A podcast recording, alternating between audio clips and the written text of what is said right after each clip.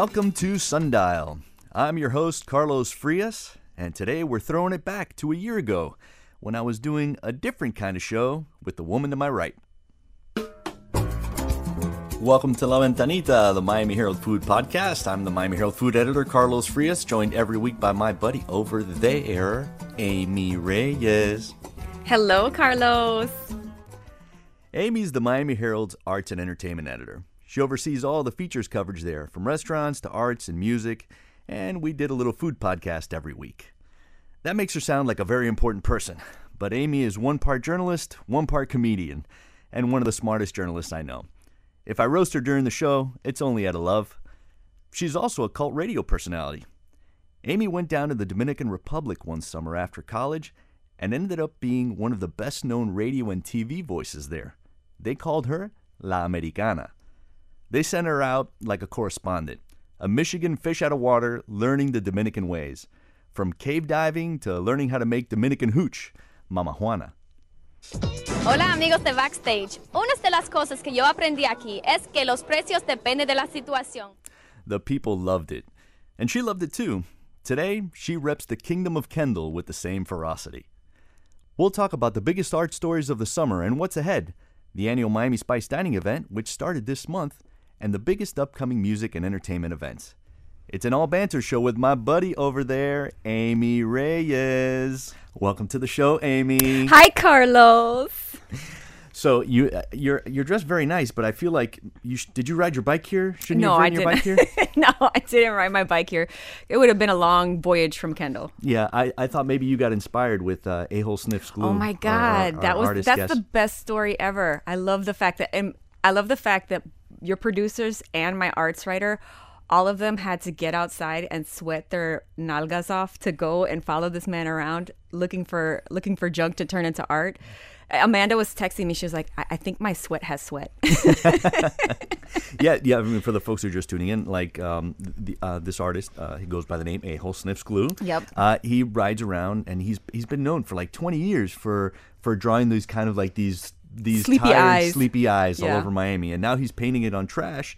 Uh, to like get people to pick up the trash off the you know this discarded stuff and bring it to their homes. It's genius cool. because and he's got like a, a following of just like voracious fans who follow him on his discord and on all of his social media and like the minute he posts something they're all just like i know where that is i know where that is Yeah, and I, I can just imagine. I know Amanda was on that story. We were kind of talking about it at the same time, but I, I knew that you'd be into it when he showed up here and he was in full cycling regalia. Oh my God, and I was like, he's part of your cult now. yeah he is part of my he's part of my people Yeah, you brought him in. Mm-hmm. Yeah. definitely Well, I mean, that's you know that's part of what you guys still do great over the Herald is kind of stay on top of you know arts writing and and Amanda's um she's a she's a fellow right like she's a, she's she's um uh she's part of a um what's the word uh foundation she was uh sponsored by the uh the, the jorge perez foundation Right. and so you know it's been difficult because we had uh the miami herald's been in different stages and influx Yeah. and so we had a, a period where we didn't really have anyone to cover the arts and so finally we were able to come up with a, a creative way to get someone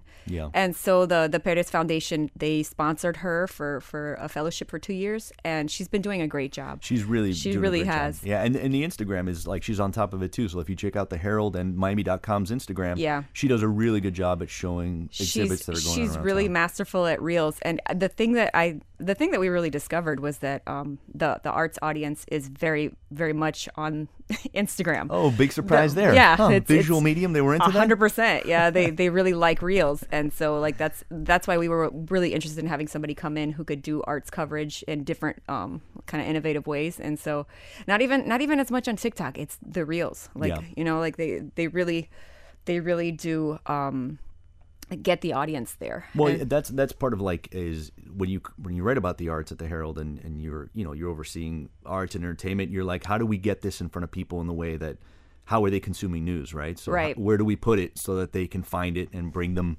into the funnel, right? Funnel exactly into the- Uh, the funnel. Yep. Yeah, you remember the funnel. I do. I do remember the funnel. um, so we're we're also going to talk some food later, but I think we're going to hold that off till it's closer to lunchtime, so I don't get hungry uh-huh. right at the top. that makes sense.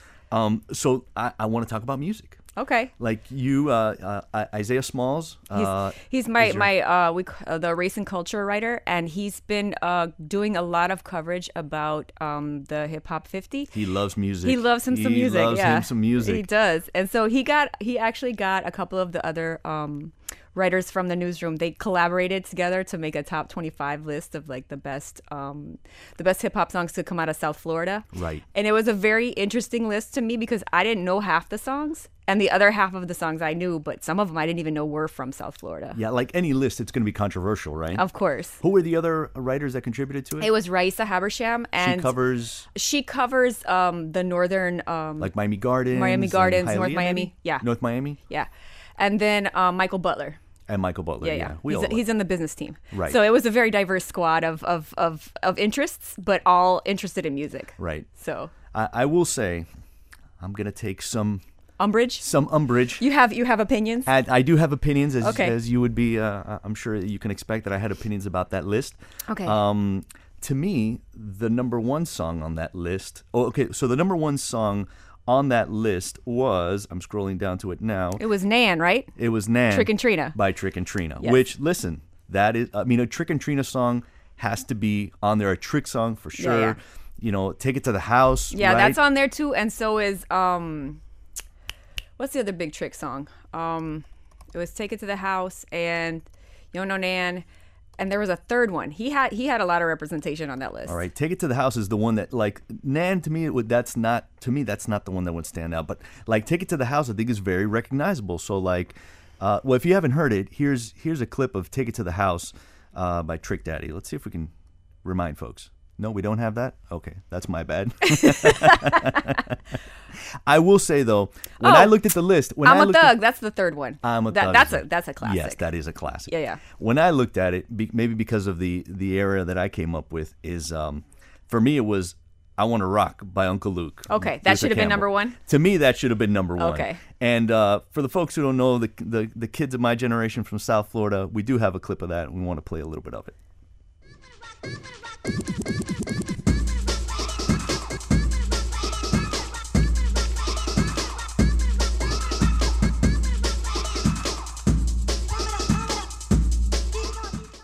Did you know that song growing up? Uh, yes, I did. The reason why I had access to that kind of um to, to South Florida music in general Mm-hmm. was because in Detroit, Michigan, where I grew up, uh, we had this station called the Jukebox Station. It was on cable, so if you had a friend in the neighborhood who had cable, I remember I- this station. yeah, it was called the Jukebox. Oh, the Jukebox Channel, and so the Jukebox Channel was like, I guess it was trying to compete with MTV, and so like you could call up, order a video, and they would put you in a queue, and eventually your video would get played.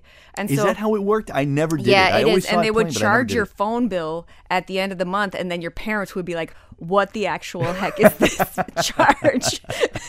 so like that's how it would work. Like in Detroit, like I get to see, I got to see like NWA, I got to see um, all the music from down here. I got to see like I got to see like Bone Thugs-n-Harmony, like all the the stuff that's not from New York or that wasn't being played on MTV, like the stuff that wasn't like on your MTV Raps. I got to see all those videos in Detroit because of the the jukebox channel. Um, and later on, like it, this probably sounds so retro to anybody who's listening to me, but like it, it was literally like our only access to music videos that weren't on MTV because MTV only had like Yo MTV Raps back then, Yeah. and that was like one hour every week. So and they they didn't have rap music videos in heavy rotation. And so, like, I got access to all of that from from this one little rinky-dink channel that I don't even know what happened to it. I don't know where it came from. I don't know where it went. But like, it was just a moment in time in Right. the in the '80s where you could order rap videos. Yeah, like you grew up in a in a in a community, and like you're just subject to whatever music is, Whatever's there. Is there. Like Yeah. I, I, when I left for college, it was like, oh, you mean everything is not booty music? I Yeah. was like, all right, well, It's funny too because when I got to Miami and I saw how important freestyle music was, I was like, oh, I used to see that on like 'cause they don't play freestyle on the radio in, in Detroit, but I would see the videos on the jukebox channel, and I was just like, oh, what is this? right, Yeah. and freestyle music is such a big part of of uh, Miami Of music Miami. and Miami's contribution to uh to to hip hop music. Um, another one was to me. I was like on that list. I was like, if there's no Poison Clan on this list, Oh, yeah. I'm gonna be very upset. Yeah. And then when I saw the Poison Clan song, I was like, this is the wrong song. Wait, do you want to dance all night? And as a matter of fact, not only did I want that, we have it. And we're gonna play a piece of it.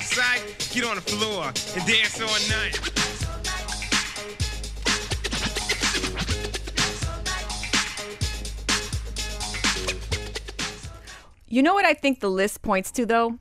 Miami really, really likes to dance. Yes. Like Miami really has dance culture, and like it's probably like Isaiah said in his um in his more um general story about Miami hip hop in general. Like he he talked, he interviewed Trick, he interviewed Trina, he talked to he talked to as many of the uh, the local voices that that that he could get his hands on. Um, and it, a lot of it pointed to the fact that Miami Miami likes to dance, Right. And and Miami rappers they'll say whatever they want to say, and it's all kind of courtesy of of Uncle Luke. Right. Uncle Luke basically opened the door for Miami rappers to say what they want, rap how they want, and make it make everybody feel comfortable about dancing. Right. It, it very much. Um, I think, uh, like you said, I think Miami did a great. Uh, Miami's great contribution was that was like adding the fun to it. Exactly. Right. Like it's too hot to be goth here. Yes. Right? Yeah. Nobody nobody has this this emotional angst. You know. Right. Like. we had we gave the world Marilyn Manson, and it was I think he was more like a Broward kid, and it's like all right, yeah, move yeah, on. you can have that, but like Yeah. Miami folks wanted to, they wanted to move, they wanted Yeah. to have fun. And a lot of that. It, so when you looked at that list, were there songs that jumped out at you, like as a Detroit kid, that that you thought it was like, okay, this is a this is a this is a song that I grew up with. Well, no, the the songs that I was like, you know, I, anything from Two Live Crew because Two Live Crew was on there, like the number two, um, be so horny, obviously. Yep. And the the song You were trying to decide whether you could say that word. I right was, yeah. and I'm trying to decide whether I can say this next song too the Pitbull song. the Pitbull song. I don't song. think so. I, we decided uh, we're, we're gonna err on the side of, of, of, keeping of- our of don't license. do it. Well, Yeah. listen, Pitbull had this amazing song that it, it's probably like I would have put it closer to the top of the list just because that song to me was so iconic. Because um, it's one of those times when you got away with saying a bad word in Spanish on the radio.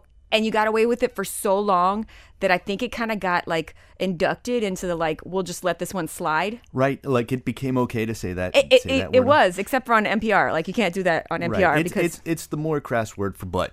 exactly. Let's call it that. and it's a, it's a it's a banger. Like Yeah. that song is a banger. Like you can't. There's no arguing with it. we did not pull that song because we did not want our. Well, you could have played the beginning part. Do, do, do, do, do, do, do. Yeah, but then yeah. once you got to the lyrics, you Tiene tremendo, and then we have to. and then you have to shut it off. We'll yeah. have to let leave it to your imagination what her what she has tremendo. Exactly. Well, you know, I have noticed that in in Miami, in in radio in general, because I I do listen to the radio a lot in Miami. I have noticed that censorship in Miami on in Spanish um, radio comes kind of posthumously. Oh, interesting. Yeah, like what I, do you mean? I mean that like there's words that you hear in songs that um you you get them for a couple weeks and then somebody's like, "Wait a minute, in Puerto Rico, that's a really bad word. You guys need to censor that." Yes. Because there's words that I hear in Bad Bunny songs that I'm like, "How long are they gonna let that slide?" Right. And then eventually I'll be like, "Okay, so they." Like there, I don't. I'm not even gonna say the words, but like there's a, a, a couple of words. Thank you. I appreciate Yeah, it. Yeah no problem. There's a couple of words that I hear in Spanish songs that I'm like, okay, at what point? At what point are they going to be like, oh, we're gonna we're gonna? Retroactively, uh, yeah, Yeah. and and you have some some history with uh with Spanish radio that we're gonna get to uh, after a break here. But before we we do that, um, so like for me, another song. It's funny because I was reading through that list, and then there's like one comment at the bottom, and they're like, "This list is not complete," or I was surprised to not see a song by L'Trimm, which are two women rappers from Coconut Grove, and they they The have this Trim is from Coconut Grove. from Coconut Grove, and so Aren't they the ones who sing the cars that go boom? they are those very ones. No. And the car went boom. We like the cars. The cars that go boom. We're Tigra and Bunny. And we like the boom. So that was a song. Was that a banger when you were That was kid? a banger. Like that was the song that me and my best friend would like act out in the backyard.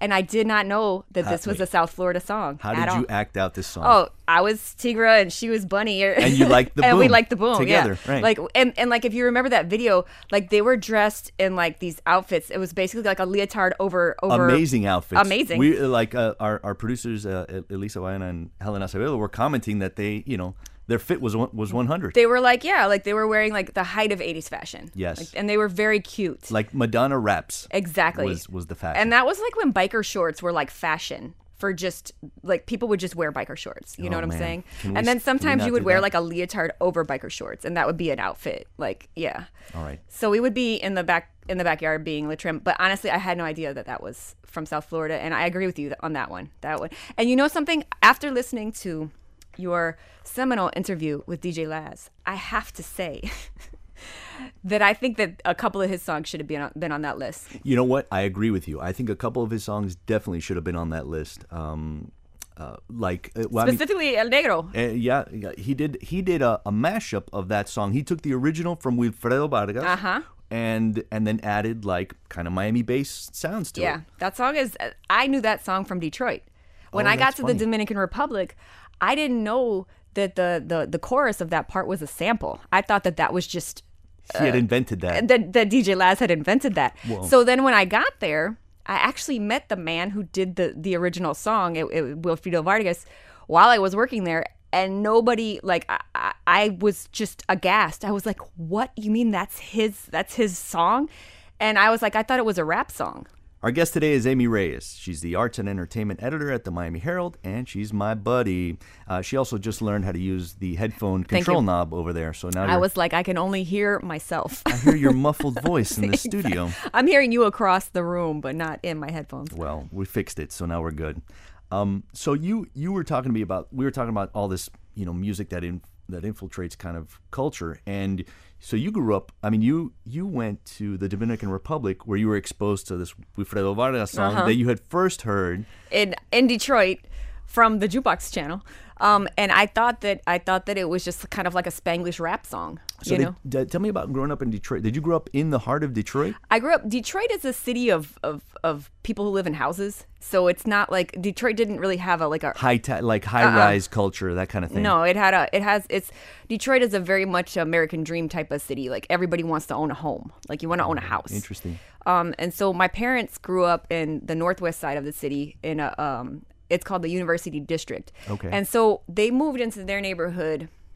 We moved into our neighborhood at like at the peak of white flight, like Oh, at I- the height of it. You've told me this. A lot of folks yeah, were leaving. Everybody was leaving, in. and so my parents got a steal on this uh, beautiful house, and so as like a result, Victorian style, right? Dude, it was gorgeous. Like I could never afford to live in a house like the one I grew up in in Detroit, and it was just because of the moment that I grew up in Detroit. It was uh, all, everybody was leaving, the houses were all the the market was crashing. Everybody was just bailing on the city, and so my parents grabbed this house. It was like a three story Tudor with a like a maid's quarter upstairs and like this you know carriage and house in the back, and it was just beautiful. And it was so expensive for them to keep it up, and like it- we were always drowning under like crap we gotta fix the you know we gotta fix the plaster moldings and the you know like you couldn't you couldn't just like go to home depot and get some new crown mold. You, you needed to get like an artisan to fix this stuff. Right, who would fix each piece by hundred per- hand, each like, little. it was just a mess. It was my mom was always so stressed out about that house but It's. I think it said something about your parents, though, that all, like, frankly, the white people are fleeing Detroit, and your folks are like oh like. my parents were like, staying on purpose Yeah. yeah they were staying on purpose What do you mean on purpose? like my parents were like uh, we're not moving to the suburbs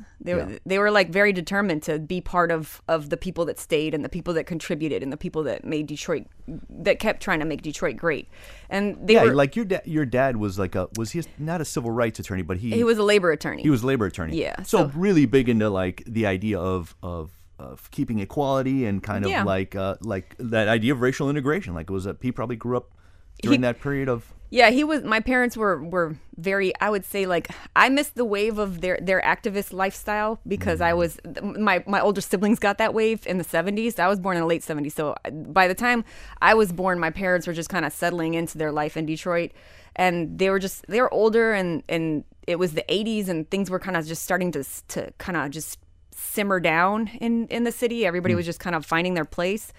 Um, and so they, but they had a very, um, they were very determined to not move to the suburbs, to stay in the city, and to be a part of like whatever was going to make Detroit a, a, a wonderful city. They wanted to raise their kids in it and have us be part of it. And so as a result, I grew up around a lot of.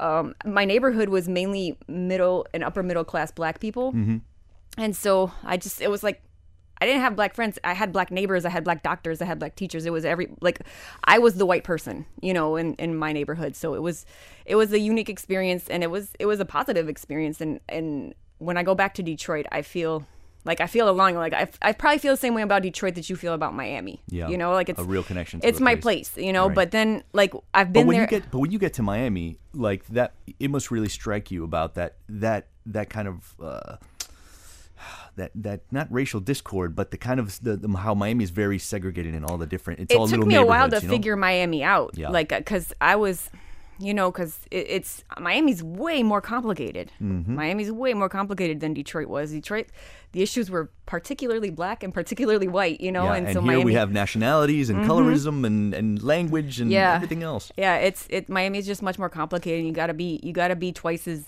as sensitive, and you have to you have to you have to pay attention. Well, Basically, I know that that's helped you uh, in this job, and so has like the speaking Spanish. Yeah. Like as we heard at the top, like that wasn't like some very rehearsed bit. Like your Spanish is really good. Well, it wasn't in the beginning when I when I first moved to the Dominican Republic and I started working on that radio show. My job was kind of to just speak Spanish the way I spoke Spanish because They liked that. They liked liked that it. had They liked it, yeah. Pero yo hablo español exactly a little bit, right? It was it was kind of part of the job and. Um, How did you learn? Like, did you take it through college? Is that yeah, yeah. When so I was good in, at? I went to the University of Michigan, and it was like all four years I took Spanish. But then you land in the Dominican Republic, and I literally spent six months crying because I couldn't understand anybody. Oh. You're, you could was- speak it, but you weren't I could not it. understand it. And you know the funny thing is, is that like you're you're ready to speak Spanish with people um, the way that you learned in school, but the words and the phrases that they give back to you, you're just like I can't even parse it. Yeah, because you learn you learn like the standard uh, Castilian Spanish, Yeah, maybe, yeah. but like that's not how anybody in the Caribbean speaks, and Exactly. it's also regional. What what was it that that took you down there? You were just like on vacation, or No, what? my sister was a Latin American and Caribbean studies major at the University of Michigan, and so she moved to the DR because she had a job there, and so she was there Oh. for like two years before I even got there. So she was like, "Come down and party yeah, she was come out." down, learn some Spanish. It'll be great. And I was like, you know, I was an English lit major, so I was like, I had no plans. I had no plans. Looking at at Elisa, who's an English lit major, and Well, she got very she much has having plans. plans. She, has, a plans. job. Look she at has her. a job. Look at her, very Oh. gainfully employed. A hundred percent. No, like I was just like, I'll go down to the DR, learn some Spanish, uh, teach some English classes, and then, you know, see where my life takes me. And so I ended up teaching at an institute, uh, a language institute, and one of my students was actually the person who introduced me to the the um, radio host that I ended up working for. Interesting. And his name is His name is Jochy Santos. Jochy Santos, and you guys were together on a show called uh, on Radio Rumba, It was on Rumba FM, and it was called eh, Botando el Golpe. which means I guess it means like letting off steam. letting off steam. because That's it was the drive time t- uh, radio show and like you got to understand that drive time in the dominican republic at that period i don't know how it is now but it was awful. Like if it you were in traffic, you were in traffic for a long time. hundred percent. Like if you were in your car from 5 p.m to 8 p.m when the show was on the radio you probably heard everything I said because you were in your car from like the, for the totality of, of, of the show because it was that bad. Like it was one of those things where like the power would go out and the, the street lights would go off and people would just be stuck at corners like at major intersections trying to figure out who can go next, you know? Right. And so the radio show was basically just a bunch of people Jochy leading a discussion about whatever topic of the day, and then I would come in, and I actually would come with a dictionary, and I. You're so funny. and it was like three hours, three hours every day drive time radio. Yeah, yeah, So yeah. people really were like stuck in traffic Yeah. for hours or an hour, like listening to this voice. So he must have he must have been really prescient and saying like this lady would be very funny. Well, I think he had. fish out of water I thing. think he had, um, like, I think he had, um, what's the word? He had evidence that Hmm. people were interested in me because when I was there, people would call in. Oh, that's interesting. So you guys were taking calls. Yeah, it was, one of those things where they would put out a topic and then he would take a ton of ca- calls. And so the first time I went to the show, I had gone and I just told this one story about how I was sitting in a carro público, which is like the Dominican uh, public transportation at that time. I'm not sure if the carro públicos, I think that they're still a thing, but like This feels like a jitney, like a jitney bus that we had here. it, it's way worse. It's Oh. like a um a 1970s Toyota with like two people in the front seat and four people in the back seat, and it just goes. safe. It was great. Yeah. It would you just go up and down like the the the, the major thoroughfares, and then you switch to go to the next one. And um, one day we were stopped for like a long time, and I was like, "What's going on up there?" And then it turns out that there was like a protest where they were like burning tires and stuff, and everybody in the car was like not scared at all. And I was like, "Well, what what's happening?" They're like, "Oh, hay una huelga en la universidad." There was like a protest at the university. And I was just like looking up forward, and I had my purse on my side, like right there. And then when I got home, I realized that my wallet was gone. And so Oh, surprise. so yeah, so my wallet had gotten I got pickpocketed while I was being nosy in a in a carro público. And people really enjoyed that story. And people actually were more worried than anything. They they started calling and just giving me advice, like Americana, don't do this. Americana, you have to keep your purse on your lap. Like, what are you doing? Like, I was basically like everybody just called in to try and give me their their their advice on how to survive the Dominican Republic. And they were also like, "What are you doing in a carro público?" And I was like, "Well, I'm a broke college kid, you know, a I'm college grad. get around here. I'm I getting got, around." I got five bucks in my pocket. Exactly. And so that that that was the first um, visit and I think he saw he was like, "Well, people are interested in talking to her." And so I would just come back every time I would come back, I would have some kind of an anecdote about like some adventure I had. Like one time We should say, by the way, that like it became so popular that the AP wrote a story about Yeah. you, and uh, and the show was called the mashup. In, it written in Spanish, was a mashup between Seinfeld and Howard Stern. Like, Well, it's in the true Dominican. because it had we had like characters on this on the show. We had Mm-hmm. we had Doña Chicha, who was like this older lady who would come in, and she had this really this really thick um Cibaeña accent, and that they talk with the um they hablan con la i. So it's like they, they have a very specific um Depending on what part of the island you're from, you yeah, yeah, they had a very accent. specific accent. And then there was like people that call in that were like uh, cacharra, and then there was this one Fidi Light, there was the gay guy, and then there was like you know it was all very very mashup uh, comic. Like uh, morning hour. morning zoo Morning type of zoo thing. type of thing. It was a morning yes, zoo type I of thing, got you. exactly. And so I was just the gringo who didn't know anything, and um, people I would I would literally be like, okay, so listen, I went to a concert and I ate some I ate a I ate some chicharrones and I got really sick to my stomach. And because then every you suffer from the condition that we have dubbed WGS. yes, I have the the WGS. I have a very sensitive stomach. And This is the white girl stomach. yes, for the white girl. Yeah, welcome, to, welcome to La Ventanita. This exactly. Was the, this was, was the show this was a common common thread in our in our podcast was Amy's Amy's reaction to just normal food that everybody else can eat. Um, but no, and I, I, I went one day and I told them I went to a Juan Luis Guerra concert. I ate some chicharrones that they were selling, and I got real sick to my stomach. And everybody was calling me with their little receta casera for like a Home uh, remedies? uh, yeah, they were calling with their with their ideas on how I can survive it, and it was it was just really cute, and everybody was very sweet to me, and they were all very kind and very concerned about my well being, which was which was cute. It was it was it was the best time. I had a great time while I was there. And do you think that having that context of like being so immersed in Caribbean culture and Latin culture, how did that affect you think when you came to Miami then and we're making a life and a home here? Well, I actually like I knew I wasn't going to be able to stay in the DR for too long because I, I knew it was kind of going to be like a window in my life mm-hmm. where I'll, I'll be here for a certain period, but I'm not going to stay forever. Um, and then when I met who I would later marry, my husband, um, Your husband is Tony. Tony Dandrades. Yeah, he he works for Primer Impacto on. He's on Univision. On he can't- Univision. he can't walk around the Dominican without getting swamped as No, well. I can imagine you two, La Americana, and, And Tony. Forget about it. yeah, well, he. The two thousands were a crazy time. I would he's imagine. one of their national. He's one of their national prides. You know, he's like a national pride. That he just got back from the Dominican um, parade in New York, where he was, you know, he was doing his. He was little- waving from the he car? was waving from the car. it All was it was very sweet. Um, So- but no, when I got to Miami, I was like, oh, I can do this. You know, I was like, I totally get this place. and especially when you're when you're in a job now which like the entire time I've known you and the time you've been working at the Herald, it's all been about arts and culture. So it really gives Mm-hmm. you an understanding for music and language and culture, nationality, race. Like you got like Yeah. a you got a real primer. ran the gum the gamut yeah I, I i felt very i felt very at home at miami after all of the experiences that i had had the only thing that did happen when i first moved to miami is i had to i had to figure out what kind of spanish i was speaking because when i was in the dominican republic i learned when to use certain phrases that they use but i didn't learn i didn't know that that was slang Right. You know what I'm that saying? no one from another that someone from another country would not understand what you're. Exactly. So when I came to Miami, I had to kind of relearn how to speak Spanish to like a more general audience because Dominican Spanish is real specific.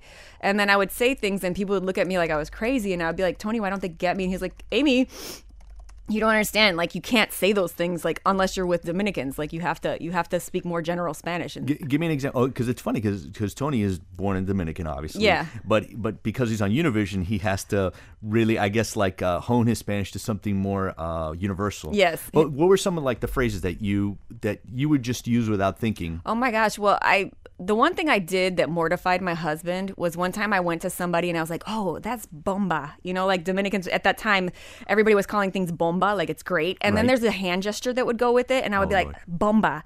It's like you guys can't see my hand, but I'm just like punching it out, Kind and of it- like punching. Yeah. Okay. yeah, punching it out, and like my husband was like, "You have to not do that," because I thought it was really cute, and he was like, "No, And no, that's no." and that was that had a context. Yes, it did, and he was like, "No, I don't like that. Don't, we're not doing that." Oh, that's so funny. yeah. And so like and then what were some of the ones that like like how did that having that experience when you landed here, how did that help you understand, you know, even even like bringing in different like musical interests and like the things that you want that you were thinking like we should cover at the Miami Herald that you should cover like Well, I think that it, it gave me an uh, an appreciation for um, for Caribbean music. It gave me an appreciation for um, how important Caribbean music was, and I think that it, it's it's one of those things that kind of kind of gets underplayed mm-hmm. because we're in a place where like you know in the united states we're we're more inclined to focus on you know english language music and stuff like that and i, I think as i started to do the job the, the the the Spanish language music became more and more important anyway. Right. Because I remember like when when Shakira and J Lo finally did the Super Bowl halftime show, I had already had ready a story about explaining who Bad Bunny and J Balvin were. I was like, I know, I know that this the internet is going to eat this story up because they're going to need this information. this was like 2020 like right when when you know i knew who they were you knew who they were Mm-hmm. but like up in michigan they probably didn't know who they were so i was like okay i'm about to i'm about to break the internet with this who is bad bunny who just performed with j-lo and you know what i'm saying did And it so- break the internet? it did. Yeah, it did. It was one of those things where I was uh, I was ahead of the curve just because I was like, people don't know this, and and then I had asked Maddie to write it. Maddie is my entertainment. Um, she's like my celebrity entertainment. Maddie um, Marr, mhm. Yeah.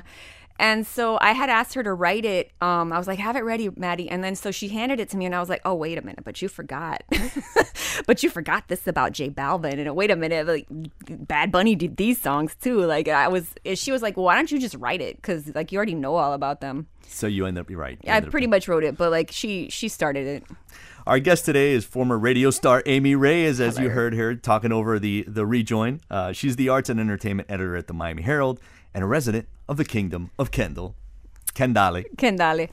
Yo, why? I like. I know you live in Kendall, but you you go you go so hard for the. I I do go so hard for it. You know something? I think I, I've been reflecting on my my um my need to go so hard for Kendall, and I think the reason why I go so so hard for Kendall is because I'm accustomed to being from places that other people like to make fun of. Oh, Because I like when you. I was in Detroit, when I was growing up in Detroit in like the 80s and 90s, Mm-hmm. um, people hated Detroit so much that like it, it was like almost like a banner of pride to be from there because we're like, well, I don't need you. You know what I'm saying? Right. Like we we that's why like even Eminem's um movie Eight Mile Road, it's about the border. Like Eight Mile is the, where Detroit stops. oh, interesting. You okay. know, like and so we even had a mural that was painted in the city of Detroit that like literally said "Say nice things about Detroit," and so now Almost as like a reminder. and just don't stop dumping on Detroit, you know? And so then it wasn't until I realized that people say bad things about Kendall, like it's, you know, some suburban wasteland, that I was like, you know what? I live in Kendall. And Kendall is amazing. And an everything I do there is is amazing. I have a roller skating rink. I have an ice skating rink. I have an arcade. I have a an place where arcade I, that serves beer.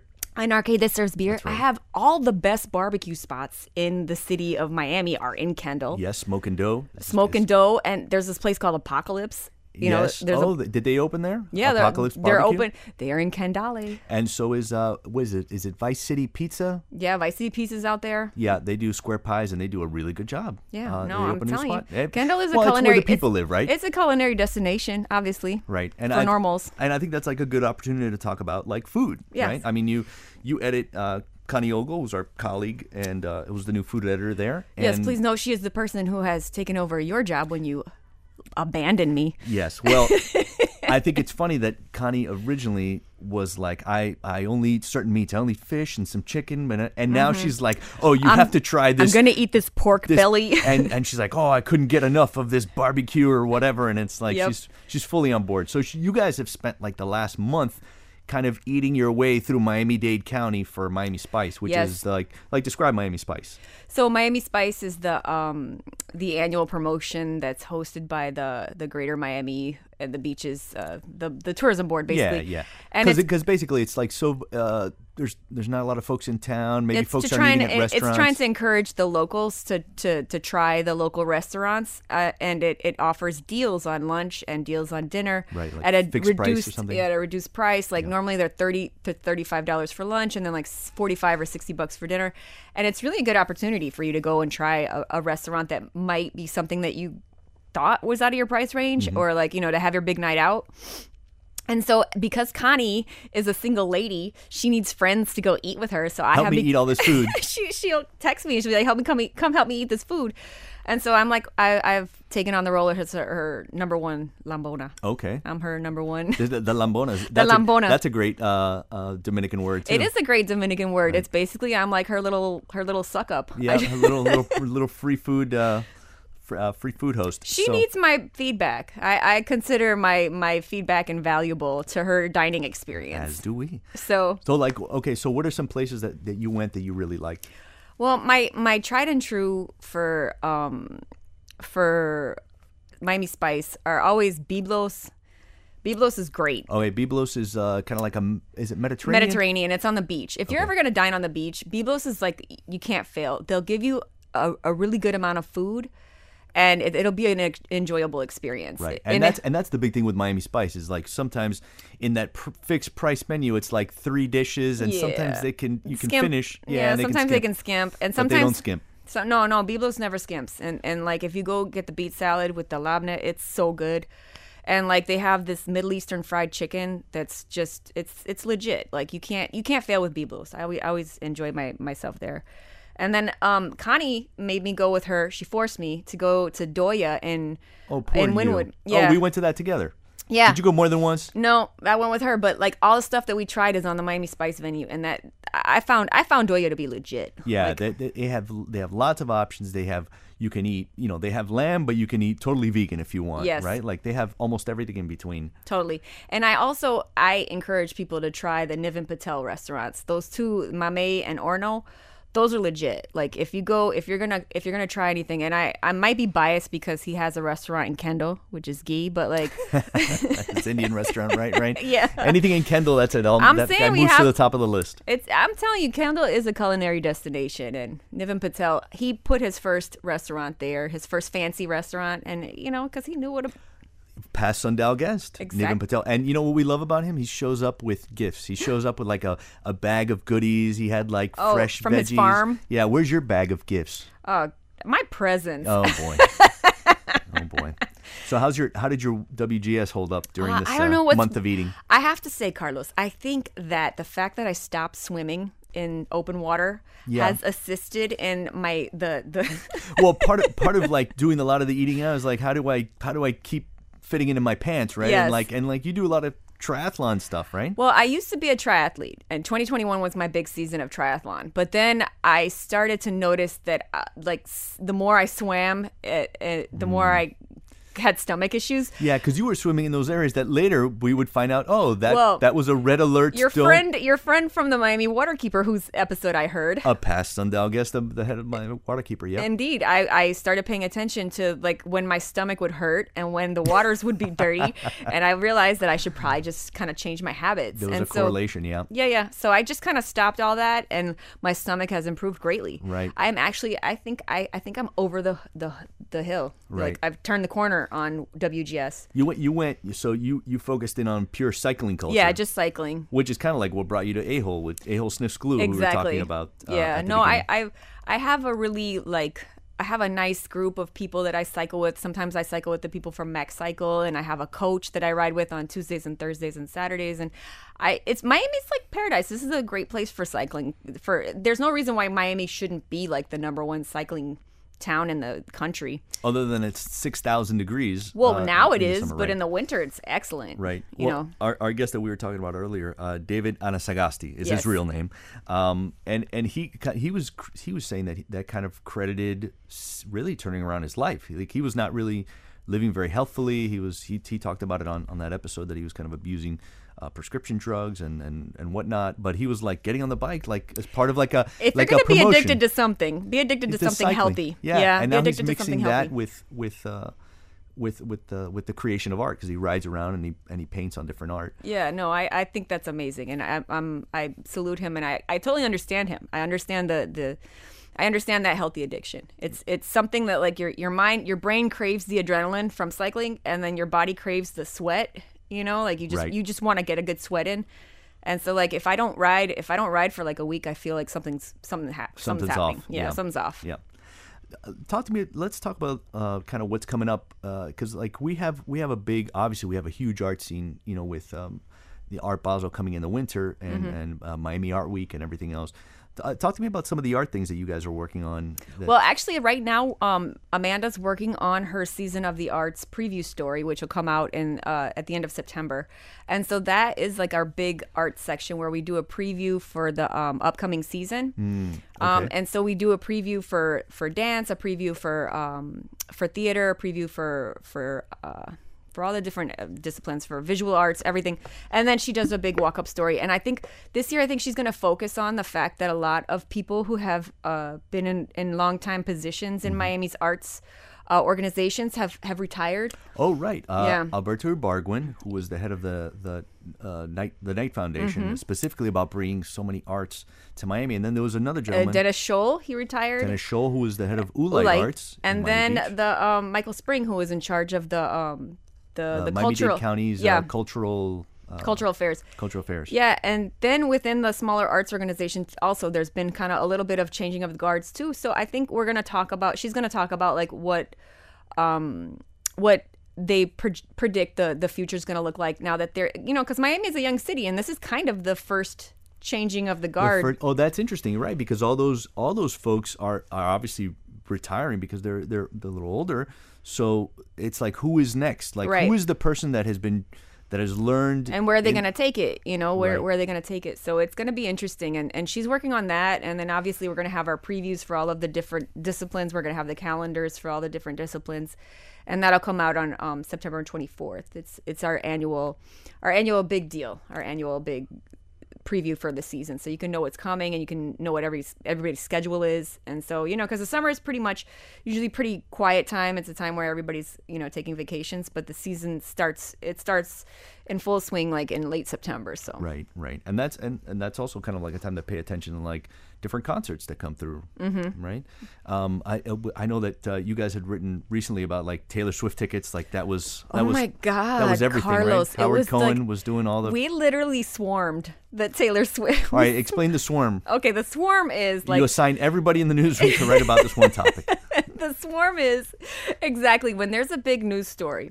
Uh, well, you know, you got to come up with the story, and then you got to come up with all the sidebars, and like that's what we call a swarm. Where right, we, like kind of looking at different different, different aspects angles of the of the one story. event, right? So we had the swarm. Taylor Swift is coming to Miami, and here's how you can get tickets, and here's how you don't get scammed, and here's what it means for you, and here's here's the previous interview we did with Taylor Swift when she was here in 2019, and like everybody was like all hands were on deck. Howard Cohen, who is like a huge Taylor Swifty, like I, I didn't even know all these people are Swifties, and I did not know They this. came out of the woodwork. They came for- out of the woodwork. They're all volunteering. They're like, oh, uh, I could do it. I could do it. Like you've never seen people volunteer for a swarm the way people volunteered to swarm. The fact that Taylor Swift was just coming. It's not that she was here. It's not that like you know nothing nothing like that.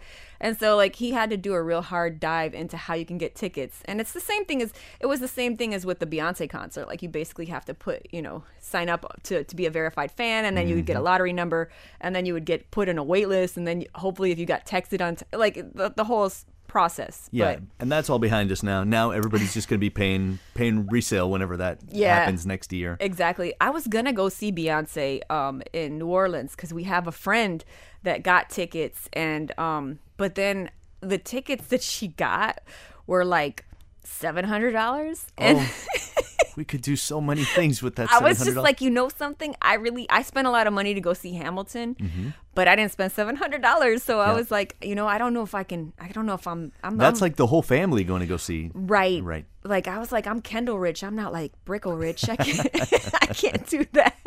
Because then I gotta get there too, you know? I was like, if this was like I, I just had I was like, you know what? And it's not even a problem because she bought the tickets. She can totally resell them and just like make a whole bunch a whole bunch of money. Yeah, yeah. You mentioned Hamilton. You're you're a big. You're also tuned in. Like you love musicals and you love the stage as Yeah. well. Right? I mean, not musicals as much as the stage in general. Yeah. right? Yeah, no. Are I, there shows coming that you're in, that you're excited about uh, coming up anytime Well, soon? Well, Hamilton's coming next year.